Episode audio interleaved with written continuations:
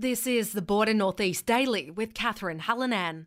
There's been mixed feedback and responses after the New South Wales and Victorian health ministers released the Albury Hospital Master Plan on Monday. Member for Albury Justin Clancy says we need to see more details. The master plan is uh, the, you know, the high level uh, schematics come out. Everyone's jumped on it from a great height. We all agree we want to see more detail. We need to see further detail. Having said that, you know, two weeks ago was told that uh, couldn't be, be built soon enough. It needed to be built yesterday. This week it's now. Let's pause it. Let's review again.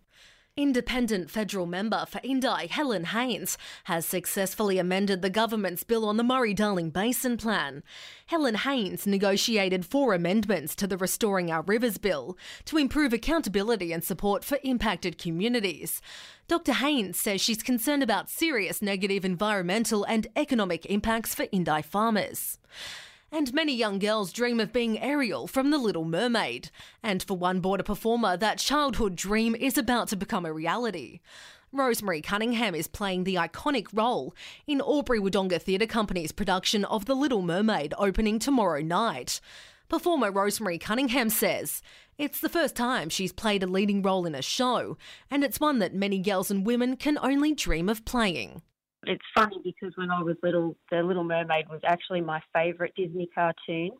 And I always used to think uh, when I was playing around, I was her with my red hair. And um, yeah, I'm just, I can't believe I get this opportunity. I'm very blessed to be able to play this. This is my first lead.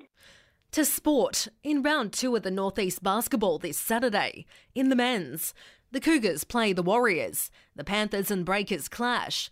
It's Wodonga taking on the Eagles, and the Gators are up against the Blasters. While to the fixtures for Sunday, the Wolves face off with the Gators, Myrtleford take on the Breakers, and the Warriors play the Blasters.